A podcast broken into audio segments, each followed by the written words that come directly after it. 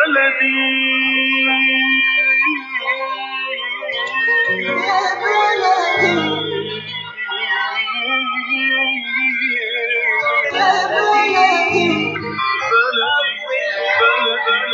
وسهلا بكل الذين ينضموا للاستماع إلى راديو بلدي اول راديو عربي أمريكي ويعنى بقضايا العرب في المهجر. برامجنا في راديو بلدي كل يوم جمعة من الثامنة وحتى التاسعة صباحا في بث حي ومباشر عبر دبليو ان زي كي راديو 690 اي ام. صباح الخير بلدي صباح الخير لكل مستمعينا. Welcome to Radio Baladi, the first Arab, Middle Eastern, and American simulcast radio show. Radio Baladi is broadcast every Friday morning on WNZK 690 AM from 8 until 9 Eastern Time on Good Morning Michigan. Our call-in number 248 557 3300. And now, stay tuned for the best radio talk show on Arab and American issues.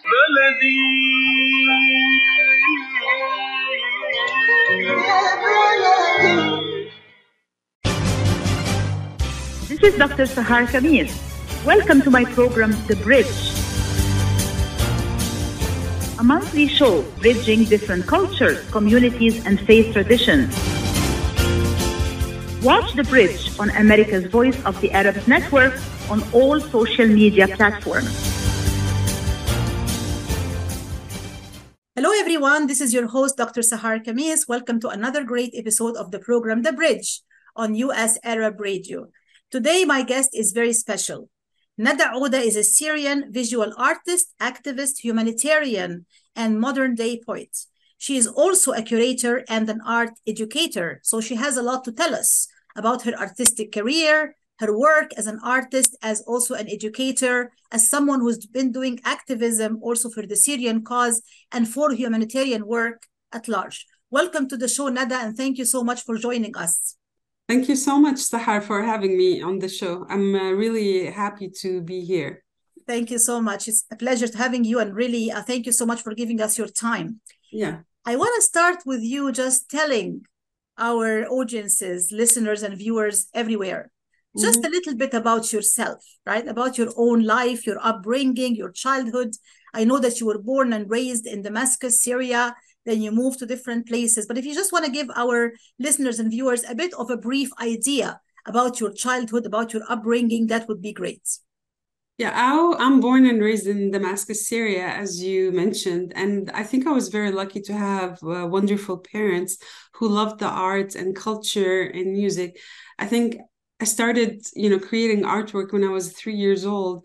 And since I was that time, my parents made sure that they have us um, go to uh, every culture performances, art exhibits, like, you know, go to art classes, swimming classes. So I, I think my childhood was between art classes, swimming classes, uh, going to all Damascus and cultural and art performances. So that's how my whole memories is built on. So Wow. So it seems like your parents really played a very important role in terms of your love for arts. Exactly. They did that. They were very um they were very um like you know supportive and they want to make sure that we have all this exposure in the art world. And uh specifically my mom my mom actually she took art classes with uh, the famous Syrian artist Adham Ismail. And uh, she was 16 years old. And I think everything she learned from him, she taught me. And it felt like he is teaching me, you know? And that's, and I have like a blog about it, like, you know, how she um, basically transferred the the experience of um, his art to me so like you know both of them they were very supportive so yeah That's great. That's wonderful. And Thank that takes me to my next question. Like, are we born uh, instinctively, naturally, as artists, whether we are painters, musicians, you know, or is that something that we can really learn and acquire over the years? Or is it both a mixture of uh, a talent we are born with as well as something we nurture over time?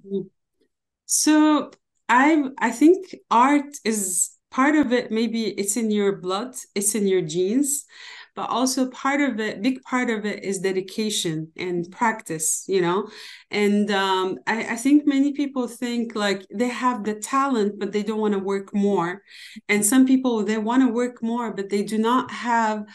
There is something inside every artist that um it's hard to uh like you know to explain and i think the best person to describe exactly how um, artists feel or think is Khalil Gibran. Mm. Like if you go back to his books, um, he's amazing in describing the inner self and like how artists and thinkers, writers, musicians, how they think and how they behave.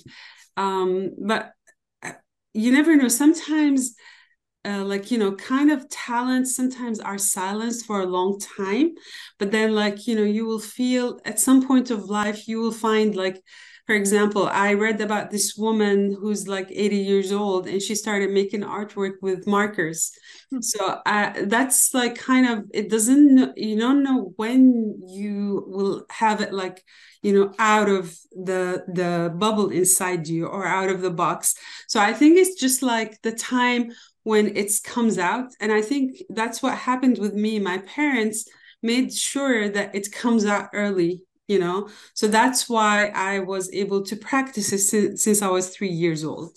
I know that your um, you know artistic skill really has been something that you have been combining also with your activism. Like in the introduction i said that you are a visual artist.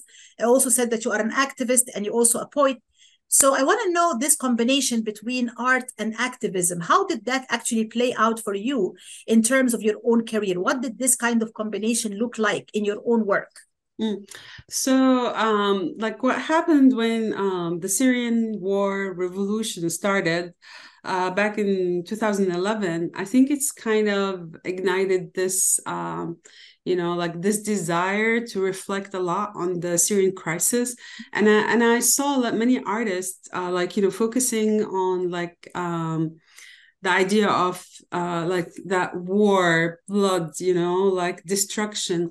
And then we had the refugee crisis, and I looked at the the issues that's going on and how refugees were going on and like you know and being involved in many uh, organizations that helped me kind of form how i want my art to look like mm-hmm. so when i started the one of the first painting that i created regarding refugees that was in 2013 and it's part of um, a group of artwork. It's called Royalty in Refugee Camps. Mm-hmm. Um, so that's that that's this painting. It's called I Am a Princess, which is a very um, which is a very simple painting that talks about a little girl who dreamed to become a princess but then she lives in a refugee camp and then she's like just like any other uh, girl she has her own dreams i think that's like you know this start of artwork and how i wanted to uh, to get refugees and uh, many people who go to camps to look like and to be respected mm-hmm. kind of affected how people like you know perceived me as an artist and like how uh, like i was able to do workshops about activism because of this artwork and that's like kind of that's kind of was the start of a new portal portal mm-hmm. that was very important to me I know that a lot of your work, of course, naturally, because you are Syrian yourself, has been about the Syrian crisis in general and the Syrian refugee crisis in particular. If you can give us an idea about some of the most important types of work you have done in that particular domain, combining both artistic work, visual arts in this mm. case, with activism, like, for example, exhibitions, museums, some of the most important undertakings that you have really done in that particular regard? So, um, regarding my art or regarding my curatorial work? Yes, both of them. Both of them. So, like for my art, as I said, like I started this like uh, collection of artwork, and it's called Royalty in Refugee Camp. It's about like there is around like eight pieces in it. And one of the most like you know um favorite uh, artwork for everyone everyone loves this artwork. It's called i am syria. And it reflects how i see syria as like kind of um, a very um, diverse in religion place. And like how you know there is diversity in it. And that's how i want people to see syria especially in 2015 many um many people thought like the Syrians who come to the United States or who live in Syria or leave Syria uh, they mostly are uh, Muslims. And I wanted to show that Syria is a combination of different religions. It's not only one religion. And that's very important to know to show the mosaic that we lived in. So that's one of the pieces. And I think this is like one of the directions. Um, the other thing is like I curated um, like a, an online exhibit um, for um, like you know for Syrian artists and American artists, and it's called Artists for Syria. And this uh, online exhibit that highlights uh, the you know like what happening in Syria right now, and uh, there is also like you know focus on the uh, the earthquake that happened recently in Syria and Turkey. So the artwork is uh, done by there is. Um, one American artist and the rest are Syrians. And there is like also a singer, Dylan Connor, and Mark Nelson, uh, Itab Hrib, um, Saad Fansa, myself, um, also uh, Nasib Nwelati. Um, they're all like, you know, they all have those like, you know, talents. So I want to combine everyone and put it in one online exhibit. Um, and it's called the Artist for Syria. This is one of the things. Uh, also like i did a lot of workshops about like you know under you know art and activism for human rights academy um, here in buffalo which is a beautiful organization that educates uh, you know teens and youth young youth about like activism and social justice. And i did a lot of in my workshops i did a lot of education regarding how to perceive social justice through art. And like you know i showed them like example of, of posters and designs i made and things i did. So there's a lot of you know a lot of that. And i can keep talking from now till the morning but i don't want to bore you and bore the everyone there. It's certainly not boring at all. I think that you're beautifully building a number of important bridges. Oh One yes bridge exactly. is definitely a transnational international bridge between different artists yeah who are really caring about the Syrian crisis as the most important and most impactful uh, Exactly. humanitarian crisis in modern times.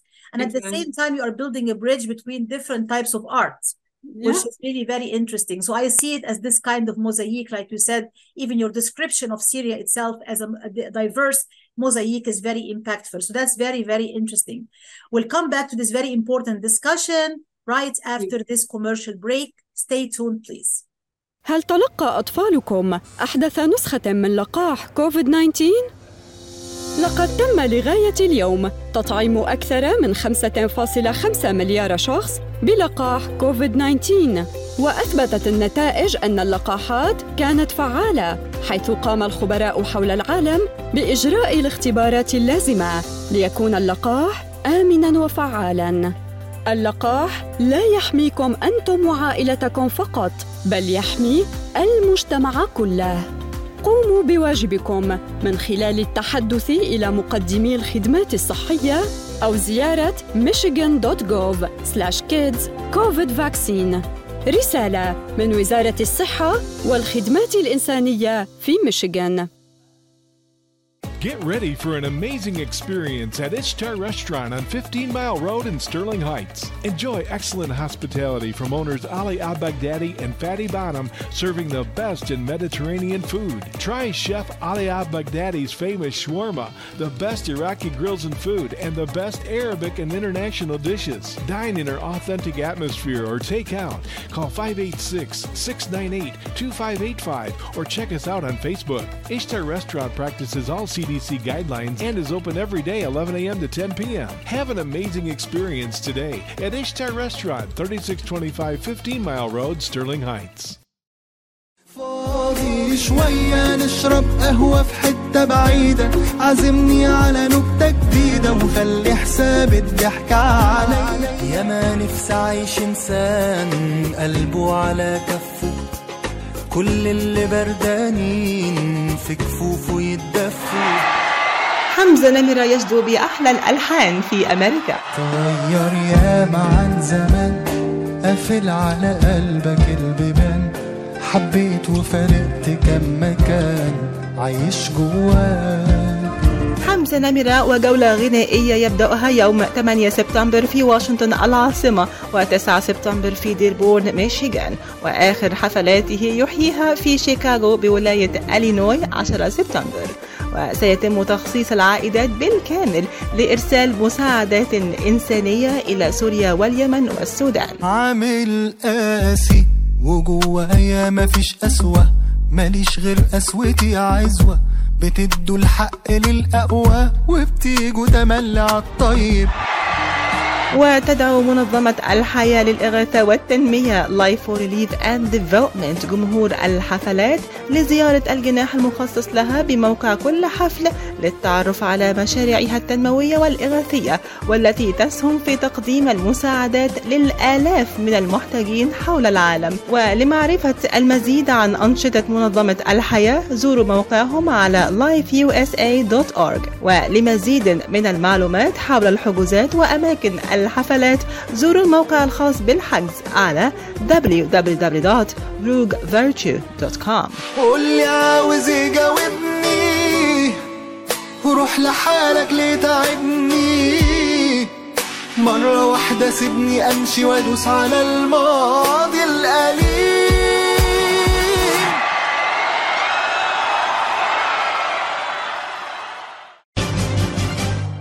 This is Dr. Sahar Khamis. Welcome to my program, The Bridge. a monthly show bridging different cultures, communities, and faith traditions. Watch The Bridge on America's Voice of the Arab Network on all social media platforms. Welcome back to the show, everyone. This is your host, Dr. Sahar Khamis, and we're discussing today the combination of art and activism to serve Syria and to serve humanity as a whole. And today, my guest is uh, Syrian activist and artist Nada Odeh. Nada, also, one of the interesting things about you is the combination of visual art with other forms like calligraphy and Yeah. also poetry. I've actually uh, played one of your own uh, poems in my classes, in one of my classes, and the class was about narratives and storytelling at the University of Maryland. So it was very much fitting into the theme of what I was doing and discussing in that particular class. So you were really showing your visual art, and at the same time, you're also reciting a very beautiful poem. So if you can talk a little bit about this combination of visual arts with calligraphy, for example, and also poetry, and how that can be in service of humanity at large and the Syrian cause in particular. So, um, in general, like I believe, like one of the problems that um, we face as Syrians and as Arabs in general is the idea of Arabic writing, right? So the Arabic writing, um, I think many events happened in the United States, especially after 9-11, I would say. Uh, some people like kind of fear the Arabic calligraphy or Arabic words. And in my opinion, and I think it's not only my opinion, Arabic calligraphy and poetry is one. So that's why like it's all connected and combined. When I do Arabic calligraphy, it's just like kind of I talk about Damascus, I talk about Syria, I talk about refugee crisis. So it's an entrance to other uh, things or stories that I want to tell and I want to share with the audience, with the participant in my workshops, with everyone. I even did like, you know, uh, workshops about Syrian textiles art and like we did something. It's it's kind of like how as you mentioned how do you build a bridge with other humans? You gotta you gotta like you know bring them together through things and experiences that they know right? Things like you know for example when i talk about calligraphy i describe why arabic calligraphy became so important in islam as a beautiful form of decorative art. And because at the same time in uh, europe in the medieval ages they used a lot of figurative art and that was not allowed in islam. So that's why like you see a lot of uh, like mosques lots of patterns lots of you know like lots of uh, buildings. There's a lot of arabic calligraphy on it and even vegetal art. Something similar to what you're wearing right now Sahar a beautiful like you know galabia with those mm-hmm. patterns. I think it's just like how what is the entrance to human experience? What is how do we reach out to another human if we do not like you know like you need to create a narrative that's close to them you know? When we talk about patterns when we talk about embroidery when we talk about calligraphy when we talk about forms of art it's not separated from the syrian crisis it's all connected mm-hmm. you know it's all connected because we lack the way to communicate with each other and we lack the way to express to each other you know mm-hmm. so mm-hmm. so that's how that's how i see it so it's all connected poetry calligraphy visual art activism it's one form but you can create something with it Nada, I also read in your bio that you are a curator. Now, mm-hmm. that's a term that may not be familiar to a lot of people. They would be like, what does that mean? So, if yeah. you can just shed some light on that particular term, what does it actually mean? And can you give us some examples for it, please?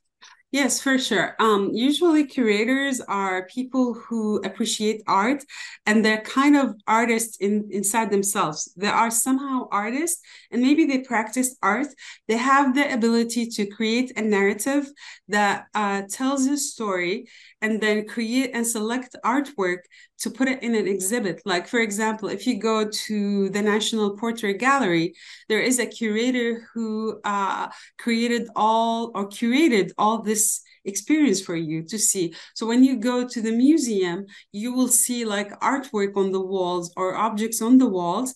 And that's like kind of make the person to go from one uh, object to another, from one artwork to another, because they want to want they want to know what's the story you know? So that's kind of um that's what curators do. Basically they are visual storytellers mm-hmm. that create uh, visual and art experiences for audiences and um, you know people to enjoy and to learn from uh, other people's experiences would it be fair to also describe them as the designers and organizers of different types of art like if you have an exhibition for example and yeah. sometimes we get lost in these exhibitions myself included and you don't know stuff is like too much like how what am i going to see what, you know what am i going to yeah. not see you know this kind of stuff like you said now if you connect for example this particular part of the museum yeah. this particular part of the exhibition deals with the theme of immigration mm-hmm. and the other one for example deals with the theme of freedom mm-hmm. and so on. Then the curator is the one who actually links and connects the dots and organizes the pieces of art together,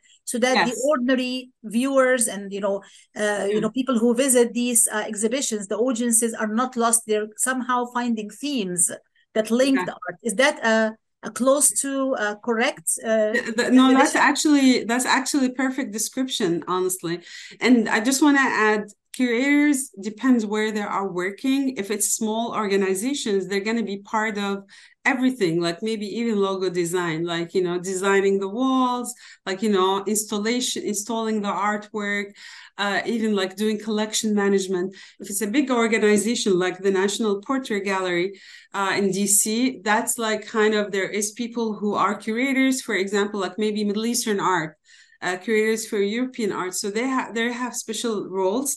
There's collection managers. There are archivists. Um, you know, uh, so there is a lot of uh, things, even exhibition design. But it depends, as I said, the curator um, depends what's ha- what's the size of the organization they are working on. So right, right. Working you in. You yeah. have to think about the size of the organization, also the mission right? And the exactly. vision of the organization, what is this organization all about and what is yeah. the mission of this particular organization? All of that, I'm sure, also makes a difference in terms of, okay, what is it that you're trying to, you know, present or promote or advocate? Right? Exactly. Like, for example, when I did my work uh, with the Museum of Palestinian People in DC, um, I uh, basically curated um, the the art exhibits and like you know the collections uh, we, I reach out to uh, donors and ask for pieces. And we also like kind of received many um, donations and I organized it and I labeled it and I gave appreciation of like, you know, um, how, what is the date and like, you know, how much, uh, how old is it? So like there is different, as I said, different ways. So one of my projects was uh, the Museum of Palestinian People in DC yeah. fantastic i i did yeah. see on your bio and, and on also on your website that you did do a lot of exhibitions and a lot of uh, you know yeah. Artistic performances in different parts of the world. What were some of the most important, most uh, remarkable, I, I would say, and impactful exhibitions that you've actually done? Like you mentioned one of them now. What were some of the others that you really felt like, oh, this is my darling, my baby, these are my most precious ones? Um, exhibitions that I participated uh, as an artist, or right. or you have done yourself. Like I know that you have Yeah. done your own exhibitions. Yeah. yeah. So, uh, like, um, there are many beautiful exhibits that I really appreciate, but one of them, uh, specifically, if it was like a solo uh, exhibit, there was like a small gallery in Syracuse. And it's called uh, 914 Works. And I was able to work with the gallery manager. He was wonderful working with me. And he basically provided all support that I need. Like he was making sure that I receive great, you know, attendance for my opening. But I want to say that exhibit, I had more freedom because he was very collaborative with me. Basically, me and him, we curated the exhibit together. And I think it came out so beautifully. And I have very good memories about it. So that's one of my best exhibits. And it's called uh, My Voyage, I Float and it's like you know and i did the poster like uh like a sketch of someone trying to you know float and floating is not like uh real but it's like a metaphor for how i feel as a syrian woman trying to survive after leaving my home country yeah Beautiful. My voyage afloat. This is really nice. Yeah. course, Voyage being my journey or Yeah. my trip. Yeah. yeah unf- unfortunately the gallery manager passed away and i was really sad he was wonderful and yeah he was great so Yeah, I hope you find other opportunities like that one as well. That would be very Yes. nice. yes Yeah. thank you Yeah, I also know that you studied, uh, you studied art, visual arts. Uh, you have a BA in fine arts from Damascus, from Syria, and you do have a master's degree in museum studies from the United States. So we talked at the beginning of this uh, interview about education. Yeah So you did not just stop at the level of, okay, I'm talented. My parents were really encouraging me to be an artist. I like drawing and sketching. You Yeah. did go into studying, studying visual arts in your BA and then studying museum studies in your MA. So you can tell us a little bit about the importance of this education and the importance of these particular degrees in Mhm. terms of polishing your own skills and talents and abilities as an artist. Yes. So, um, of course, like, you know, going to um, the Fine Arts College and like learning more art and like having uh, polished, as you mentioned, uh, was very important to my practices because like it taught me a lot of things about like color, about like, you know, uh, form, shape, drawing, illustration. Uh, designing, creating, you know, beautiful images, creating posters. So, like, you know, get, it gave me like different perspectives uh, through the four years that I attended in college. I just want to say, like, my parents didn't have a choice but to get me into art school because I think I was expressing myself through art a lot. So like going to uh, like college, doing art, making art, and was very natural result of my whole life. Um, when I when I came to United States, I I was the mother. Like I had my two kids with me, but I wanted to finish. I want to do my master degree in. Uh, so I kept like looking for colleges and looking for opportunities. And then um, I received. Um, I applied for a scholarship through a Syrian organization called Jusoor, and it's called 100 Syrian Women, 10,000 Lives, and it's given for uh, women, um, Syrian women who have leadership qualities. So um, I received that, and that was like in 2016. I was able to go to Syracuse University in Syracuse and earn my master degree in museum studies.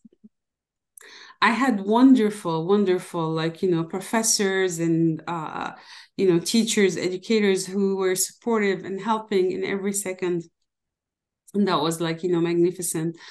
Um, I think like learning, like going to museum studies, basically it teach us a lot about like how to design an exhibit, how to curate an exhibit, how to create frames, like colors, how you want your exhibit to look like. That affected my uh like how I'm like when I'm th- when I'm making artwork and I want to I always imagine that hung on a wall like how it's going to look like on a wall you know? How this how they're going to hang it how they're going to put it in a frame so that helps me a lot like you know visualize and like you know think about my artwork it, like displayed in a gallery in a museum or in maybe anywhere. Like you know one of the exhibits that i participated in was like art um, in the windows uh, and that was like you know through the pandemic. So it was also a beautiful thing and so it's always like you know it's always uh, very helpful to have all those skills you know to teach you how to be like you know um, an artist that people love to exhibit their artwork mm. with you know? So that's that's the thing. That's that's they it's contributed a lot to my experience and to uh, creating artwork. I love this, and it really takes us back full circle to our very, very first question about are you born an artist or do you really polish and nurture your own skills and educate yourself and learn yeah. more? And obviously, it's really a combination of both. Exactly. And the idea of education yeah. and learning more about it is definitely an enrichment and it helps you to polish your skills yeah. even more. We'll exactly. come back to this very interesting discussion right after this commercial break. Stay tuned, please. Yeah, you know, clap your hands. If you're happy Five year old Lila and her mom are on their way home from grandma's, singing Lila's favorite song. You know a few blocks away, 25 year old Dylan is visiting friends at a small party. He finishes off his last beer, Later, skater. gets in his truck, and starts for home. Mom and Lila turn onto Maple Street. So does Dylan.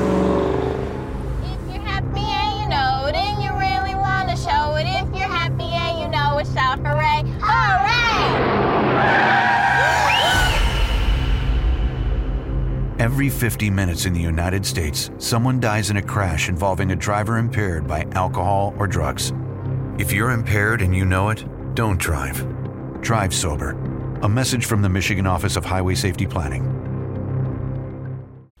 At Top Rehab Physical Therapy Clinic in Dearborn, we provide effective physical therapy sessions in order to limit pain and discomfort. Top Rehab provides physical therapy care for any diagnosis prescribed by a physician, and we regularly see and treat conditions such as stroke, TMJ, fibromyalgia, sciatica, joint pain, and more. We use a variety of pain management methods, including modalities, soft tissue mobilization, and therapeutic exercise. If you're in need of physical rehabilitation or physical physical therapy, get the highest quality health care at Top Rehab. Most insurance is accepted and we're open Monday, Wednesday, and Friday 8 to 6, Tuesday and Thursday 8 to 5, and Saturday 10 till 2. Call for an appointment today at 313 846 0555. That's 313 846 0555. Choose Top Rehab Physical Therapy Clinic on Michigan Avenue in Dearborn. Life's too short to be in pain. With more than 30,000 successful in vitro fertilizations, IVF Michigan is now ranked as one of America's best fertility clinics according to Newsweek magazine. IVF Michigan fertility centers are the recognized leaders in high quality fertility care. With locations in Bloomfield Hills and nine other cities in Michigan and Ohio, IVF has experts in all aspects of the field. A founding member, American board certified Dr. Nicholas Shamma, is one of the leading reproductive endocrinologists in Michigan and Ohio. He has performed over 20,000 successful IVF cases and it's helped thousands of couples fulfill their dreams of parenthood. When it's time to get personalized care from Dr. Nicholas Shamma at one of America's best fertility clinics, call IVF Michigan Fertility Centers in Michigan and Ohio toll free at 855 952 9600. 855 952 9600. Ziyad brand. Quality products from our family to yours. Ziyad Brothers Importing offers the finest quality products, including brands like Sultan, Kraft, Nestle, Hook, Rico Picon, Donna, and many more. Ask your retailer to carry these fine products because you deserve the very best. For more information, visit our website at www.ziyad.com. That's www.ziyad.com. Ziyad, quality products from our family to yours. This is Dr. Sahar Khamis. Welcome to my program, The Bridge. A monthly show bridging different cultures, communities, and faith traditions. Watch The Bridge on America's Voice of the Arab Network on all social media platforms. Welcome back to the show, everyone. This is your host, Dr. Sahar Khamis, another great episode on the program The Bridge on US Arab Radio. And we're talking today about art and activism in the service of humanity. This is a conversation with Syrian visual artist and activist Nada Odeh. Nada, actually, uh, you know that, for example, journalists and activists sometimes they attract the attention of different governments and regimes, especially authoritarian or repressive regimes, when they engage in, for example, controversial writing or this kind of stuff. Is that is the same thing applicable also to artists? Like, for example, we've, we've known in the past the example of the Palestinian artist uh, Naji al-Ali and his tragic ending. Uh, one story among many. Is art also some kind of dangerous or risky business for those who want to engage in potentially uh, controversial or sensitive topics or not? What do you think? Um, I think um, I, I think it might be a little bit risky, but depends on how risky you know like for example what is how is how am i like you know uh, approaching that you know narrative about like you know activism and and i'm i'm so happy that you brought up Naji al-Ali because you were talking you were asking me about like you know the like what is how was my upbringing and like you know how i was how I was like I was raised.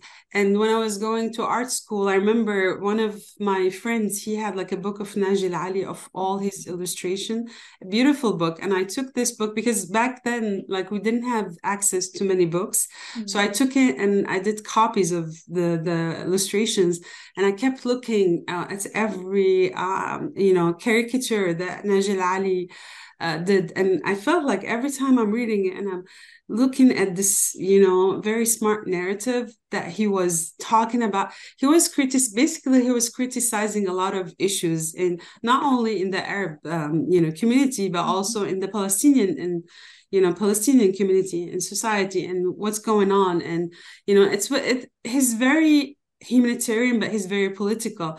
But it's also like if you think about it, like it's true, it's risky, but how how can we make a change if we do not do that? In my opinion artists have a great tool that they can do great changes in the world. They just need to express themselves and do not be afraid because that's what's going on. That's we have that's why we have a dictatorship you know regime in syria. That's why we have uh, you know we have uh, places you know places that where is a lot of lack of freedom. Mm-hmm. and that's that's hard hard to continue because we are in the 21st century. We should not have wars. We should not have this type of you know things that's happening. And that's why i think anyone like Naji al-Ali and even me like it's very important that we bring those issues. I i can't compare myself of course to Naji al-Ali uh, like he's a big artist and i'm i'm hoping one day i'll be like him. Hopefully i will not be ending like unfortunately. No hopefully not inshallah. Yeah.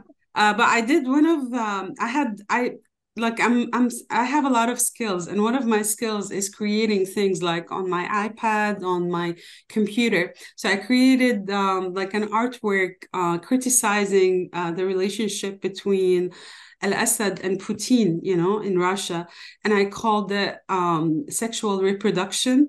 And there's like also Hit- Hitler is included because basically the three of them are focusing on like you know like uh, a lot of um, control and a lot of dictatorship and a lot of you know like harsh decisions that affects many humans. And unfortunately it's true. So i totally agree with the fact artists should be also activists. Yes yeah and sometimes they take big risks. They take they take exactly. big risks even to their own personal safety just like yeah. journalists and you know freedom fighters and other activists. Art is indeed a form of activism like your own experience is showing us and hopefully there will be no risks to yourself but these risks exist for mm-hmm. artists just like activists and journalists and others. Exactly. Nada i also want to come back to the part about education in a different way. I also saw in your bio in your bio that you are also an art educator. So i want to get a little bit of a sense of where did you actually teach art and to whom did you teach art? Like you know shed some more light on nada uh, in the classroom nada uh, in the workshop nada who's doing this kind of not just artistic work of her own but also educating others about art where did you do this kind of education and to whom and when so I did, I do, I still do. I teach art in schools. I taught middle school. I taught back in Syria. I taught in Dubai. I even like did like art tutoring in Saudi Arabia. Uh, it just, um, I think it's just like me myself. I like i do i i really like to teach um certain populations because i feel like i want to empower youth you know? So how do i do that through my art classes? I show them examples of like you know artists famous artists who are very like you know powerful who work so hard they went through struggle but they work so hard and then they reach somewhere. So i tell them stories i tell them narratives and then i show them example and i help them to empower their artistic skills. And that's like that's me um and i totally believe in respecting every human even if they are like five or six years old. And that's kind of that makes them like you know when when they feel the respect they can hear back from me and they can listen to me. They understand that i am there for them. It's not like i'm just trying to um, you know to just teach them and leave the place.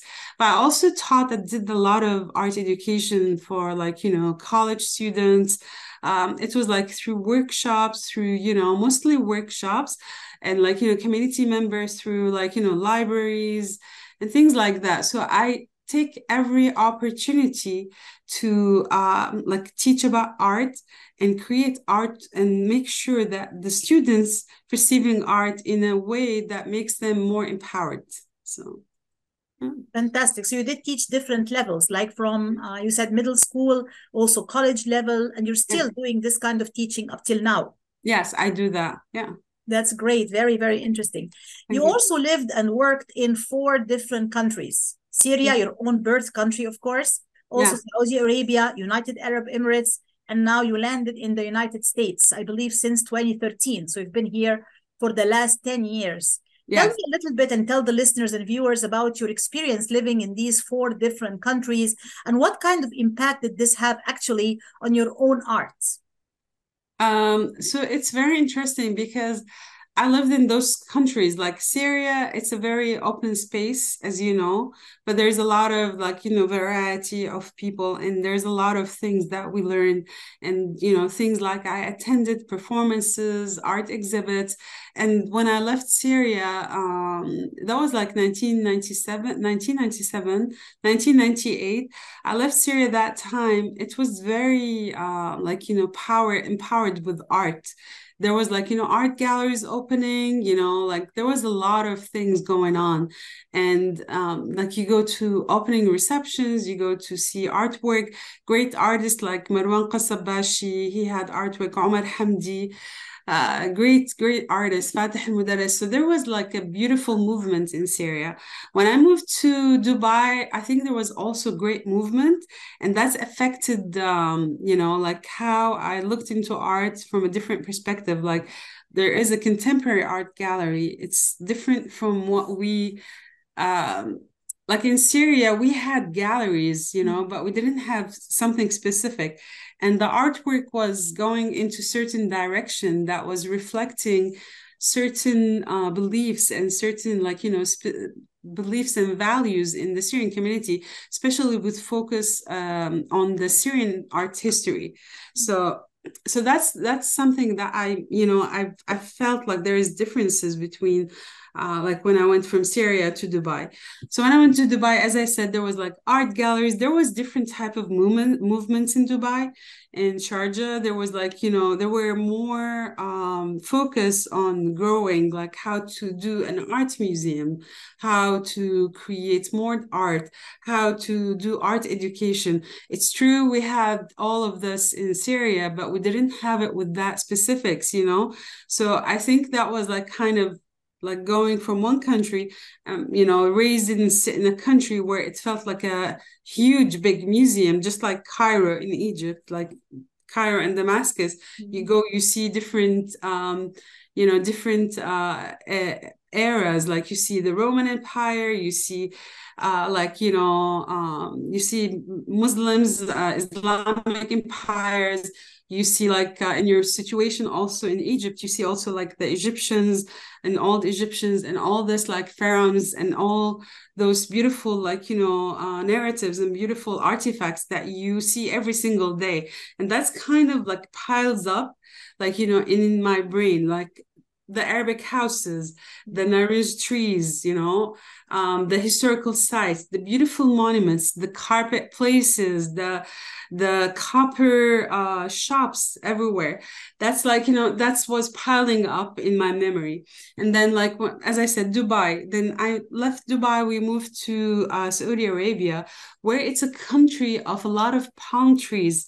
There's a lot of dates. There's a lot of um, different culture with very with a lot of focus on Islamic culture, and that was very interesting to me because you see those different things. And I remember, I think I was one of the few people who went to uh, the museum, the National Museum in Riyadh. Um, I don't think many people knew about it, and it was pretty beautiful. Like you know, it's very simple. They had like you know beautiful exhibits. Now Riyadh is a different place. They had small art galleries, but not too. It was not too much, you know, opened like now. Now they have more freedom. So I think I think those all experiences, those countries um, added to uh, my you know my knowledge and my um, artistic um, views. And now your last stop the united states.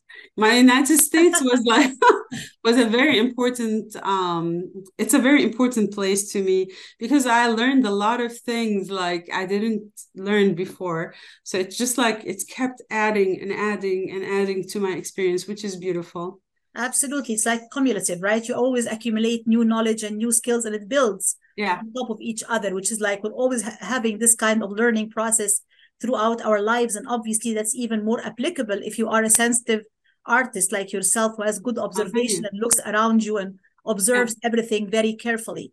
One thing that really caught my attention is you participated and you know you gave uh, a lot of education and you really did, did, take part in a number of workshops one of these workshops was about therapeutic arts mm-hmm. or therapeutic arts and i did see the very interesting quote from you saying uh, when i paint the whole world around me is muted it's That's a very, very beautiful saying. Yes. Yeah. So I want to explain to our listeners and viewers what is this whole thing about therapeutic arts? How can art be therapeutic in its own self?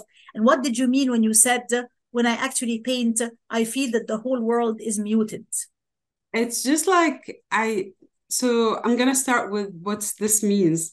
Um, it's truly when I start painting or making art, I just like I go into this zone where I'm just so focused on the art making and I can't think about anything else. I can't hear, I don't see, I'm just seeing the artwork. And it's just like because I engage so much emotionally with the artwork. And sometimes, most of the times, actually, I need it it took me a while to go back to art because at some point when i was like you know raising my two kids i did i was not able to have to make art because i was so like you know involved with their taking care of them. So there was like four or five years i was not making art. So just like it felt like something like suffocating me and i need to make art. So so that's what it means because there is something inside me that trying like grieving art. I want to make it and I have to make it. And it feels like something is missing from me if I do not make it. And um, if you want to think about art, like art and is something that you make with your own hands, right? You paint, you this is like kind of all energy. So and attending many workshops and like reading many things about like you know art as a therapy made me uh like kind of more like focused and convinced that like art when i'm making art all the negative energy comes out of you and it stays keeps that like you know positive energy inside you. So that's that's the beautiful thing about it. Absolutely. And i think in this day and age where everybody is suffering from anxiety and stress and you know burnout Definitely. from work and all of that stuff we do need this kind of therapeutic art and this kind of art therapy to make us feel better and be able Yeah. to function better also in today's hectic world we'll come Exactly. back to this very interesting discussion right after this commercial break stay tuned please Were you recently at the emergency room, urgent care, or at your doctor's office being told you need a hand, wrist, or elbow specialist? At the Katranji Hand Center, we offer the latest techniques in hand, wrist, and elbow care. From sports injuries to work injuries to everyday hand, wrist, and elbow problems, the specialists at Katranji Hand Center are here to get you back on track. Call us in East Lansing today at 517 332 4263 or visit us at katranjihandcenter.com to schedule your appointment today. Are you going to start a restaurant or a grocery store soon? Do you need floor plans and designs? Call Naji Abood at 734 744 9796. Do you want to buy kitchen and restaurant equipment at discount prices? Call Naji Abood now 734 744 9796. New Concept Products and Design, the trademark of kitchen equipment. 5% discount on all purchases of $75,000 or more. New Concept Products and Design, new location, 31 185 Schoolcraft in Livonia. Learn more at www.newconceptproducts.com. Call Naji Abood 734 744 9796. Kashat's Mediterranean Market and Shish Kebab offers a great array of your favorite Mediterranean meals. Meals range from lamb specialties, shawarma sandwiches, seafood dinners, and they offer special big trays of your favorite food, plus much more. Kashat's Mediterranean Market and Shish Kebab address is 32839 Northwestern Highway in Farmington Hills. Their phone number is 248 538 9552. That number again is 248 538 9552, and the supermarket is open from 8 a.m. to 9 p.m. Kashat's Mediterranean Market and Shish Kebab will definitely leave you satisfied. When you're looking for the best in optical care, Dr. Imad Nakash is your doctor to see. With years of experience and thousands of successful procedures performed, you can trust your eyes to Dr. Imad Nakash. See Dr. Imad Nakash and his professional staff for your eye care needs. There's two locations to serve you. In Hazel Park, call 248-336-3937. 248-336-3937. In Rochester Hills, call 248-299-3937. That's 248-299-3937. This is Dr. Sahar Khamis. Welcome to my program, The Bridge. A monthly show bridging different cultures, communities, and faith traditions. Watch The Bridge on America's Voice of the Arab Network on all social media platforms. Welcome back to the show, everyone. This is your host, Dr. Sahar Khamis. Another great episode on the program The Bridge on US Arab Radio. And today we're talking about art and activism in the service of humanity. This discussion is with Syrian artist and activist Nada Odeh. Nada, I also saw in your bio that you attended a lot of workshops and took part in many workshops on folkloric arts or folklore arts. Again, that's another term or expression that may not be very familiar to all our listeners and viewers. Can you please explain to us what does that actually mean? Yeah. So um, folklore arts is basically the things that kind of um, like kind of uh, that exist in the culture of a country and kind of things that you know like people do every uh, day or part of their like you know living like you know their habits you know so for example arabic calligraphy is c- considered folklore art and that's mm-hmm. what i mean by it folklore art is also like you know the food that we make you know? So i did like for example one of the things that i did is organizing um it's not like a workshop like a kind of a small event with a museum in collaboration with the smithsonian uh, folklore um, organization um, and museums. Um, and i did that like kind of with focus on like what the folklore arts with the food and music.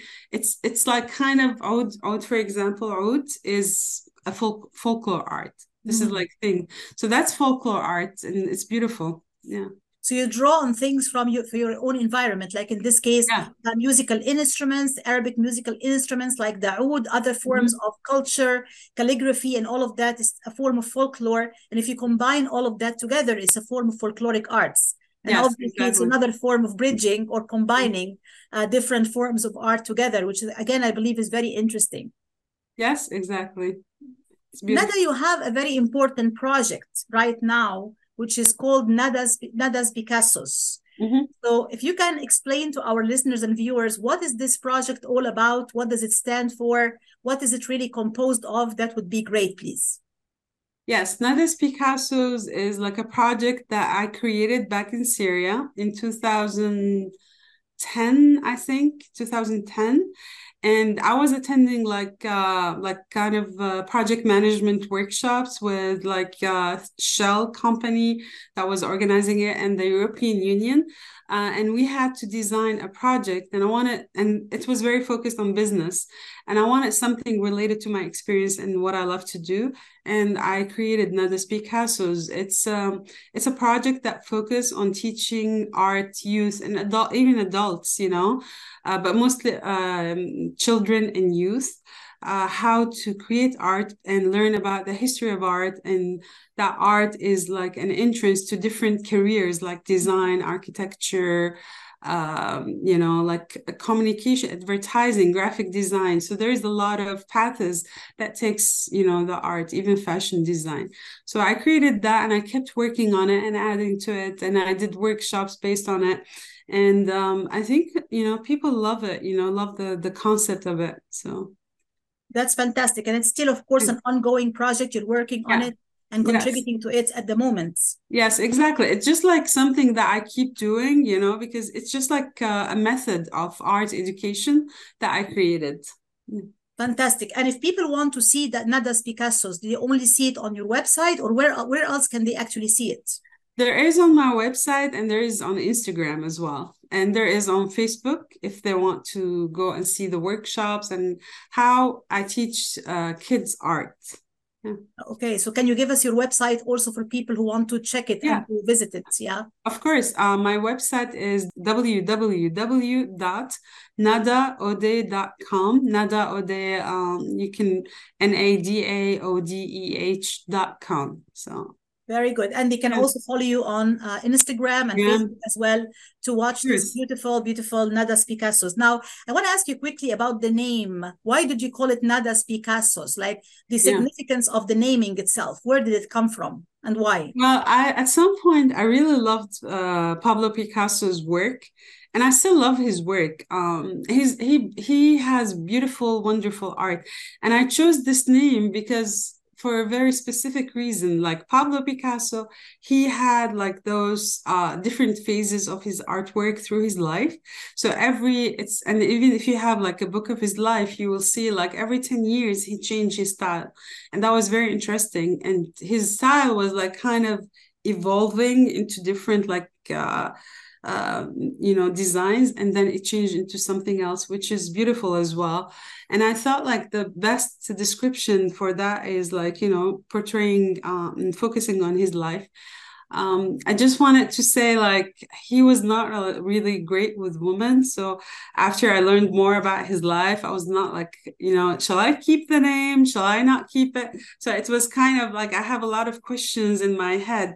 And some people said just keep it you know? It's like you know because you're talking about his art you're not talking about his you know personality which is also important Exactly. You're focusing on the artistic part rather than Ex- its own, exactly. the personal life, Yeah. which is like a little bit controversial, right? So exactly exactly so the art. yeah. And my last question to you, Nada, is about the future. Every artist has ambition, has dreams, has plans for the future. What are some of your own future dreams and plans as an artist and an activist also at the same time? really like my one of my biggest dreams is like kind of exhibit my artwork in big museums and have my artwork like uh, purchased by like you know organizations like the united nations like you know place it's not like an art collector that's why i try not to sell too many pieces of my artwork. Um, I want my art to be exhibited in a place where everyone learned from the experiences that I went through. So, and that's that's one of my dreams, and also like kind of create my own space where I can teach, educate about like you know um, the art, the Syrian art, Middle Eastern art, and culture, and create all those experiences. Fantastic. So that's really a big dream. I definitely wish you a lot of success and a Oh, lot of good luck with this project and having your own space and your own exhibition to carry on your very important mission, both as an artist and also as an activist. Thank you so much for that. Thank you so much, Sahar. Thank you so much. And thank you so much, Nada, for giving us your precious time and also sharing all of this interesting insight with me and with our listeners and viewers today. Yeah, thank you. And I'm happy that we had the opportunity to meet and talk. And, you know, your beautiful questions were um, very easy to answer. And I truly appreciate it. It was very nice to talk talk to you.